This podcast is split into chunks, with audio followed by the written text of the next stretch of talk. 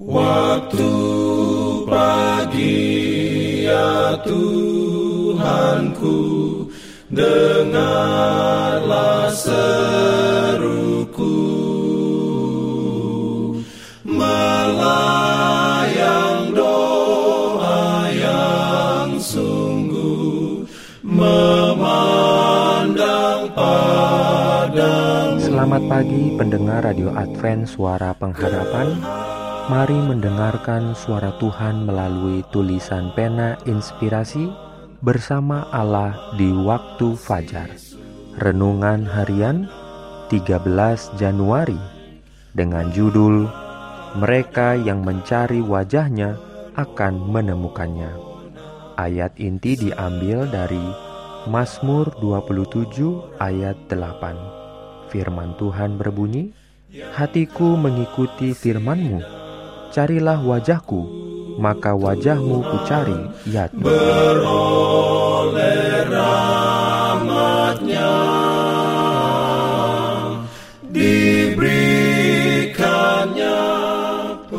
Urayanya sebagai berikut. Segenap kuasa iblis digunakan untuk menarik perhatian pada berbagai hiburan yang sia-sia, dan ia berhasil mencapai tujuannya iblis meletakkan alatnya di antara Allah dan jiwa-jiwa.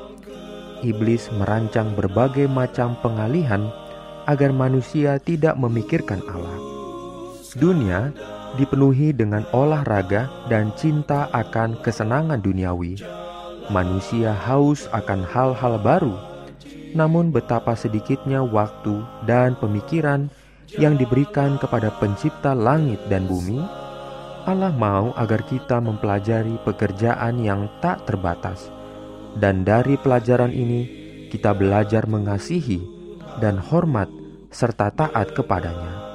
Langit dan bumi dengan segala kekayaannya mengajarkan kepada kita pelajaran tentang kasih Allah, kepedulian, dan kuasanya. Allah memanggil makhluknya untuk mengalihkan perhatian mereka dari kebingungan dan kekacauan di sekitar mereka dan mengagumi hasil karyanya.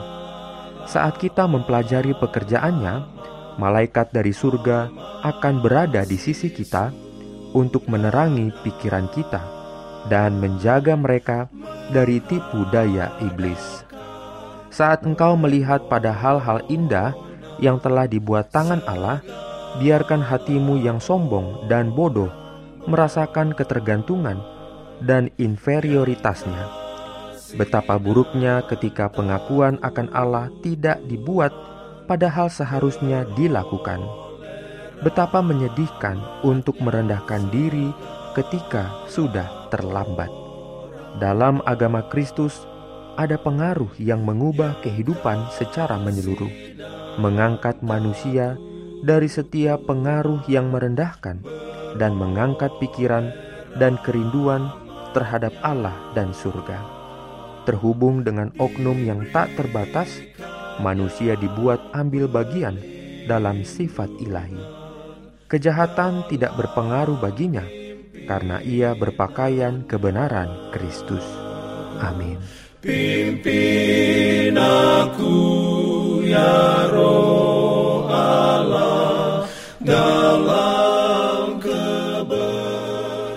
Jangan lupa untuk melanjutkan bacaan Alkitab sedunia. Percayalah kepada nabi-nabinya yang untuk hari ini melanjutkan dari buku Wahyu pasal 22.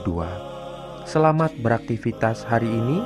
Tuhan memberkati kita semua. Jalan keselamatan